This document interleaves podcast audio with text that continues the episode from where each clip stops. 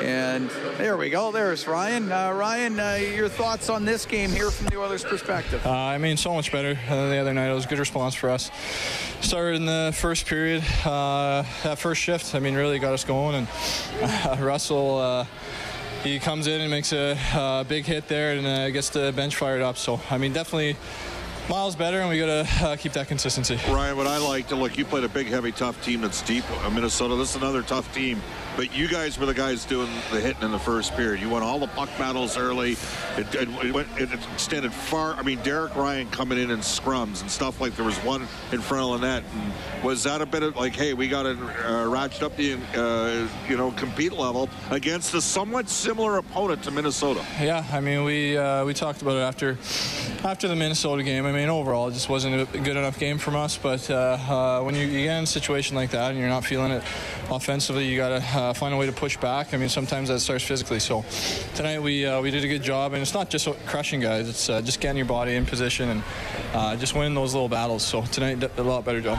Power play goes two for four, but you, and you also generated a lot of opportunity off of it. What was it about the power play you liked tonight? Uh, I mean, we were moving it around pretty pretty good tonight. Uh, again, some shots to break them down, but overall, just moving the puck well and uh, getting those clean break-ins is huge. All right, I got one more for you. Leon Draisaitl has 17 goals in eight games against Nashville. He's got seven goals the last two times you guys have played here.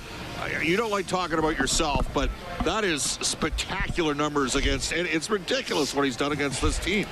Yeah, I mean that's almost almost unheard of. Uh, really, it's uh, uh, extremely impressive, and uh, this is not a, not an easy opponent either. So, uh, be able to do that consistently consistently against a team like that is pretty impressive. Ryan, thanks for joining us. Thanks, guys. All right, Ryan Nugent Hopkins joining us downstairs. Four.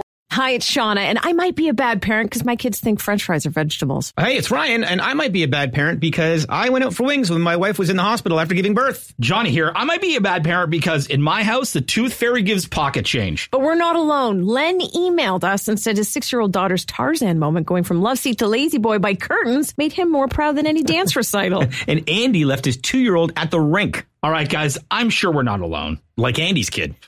For stories and confessions like this, make sure you check out our podcast. It's called Bad Parents, and it's available wherever you get your podcasts. I left a glove at the rink.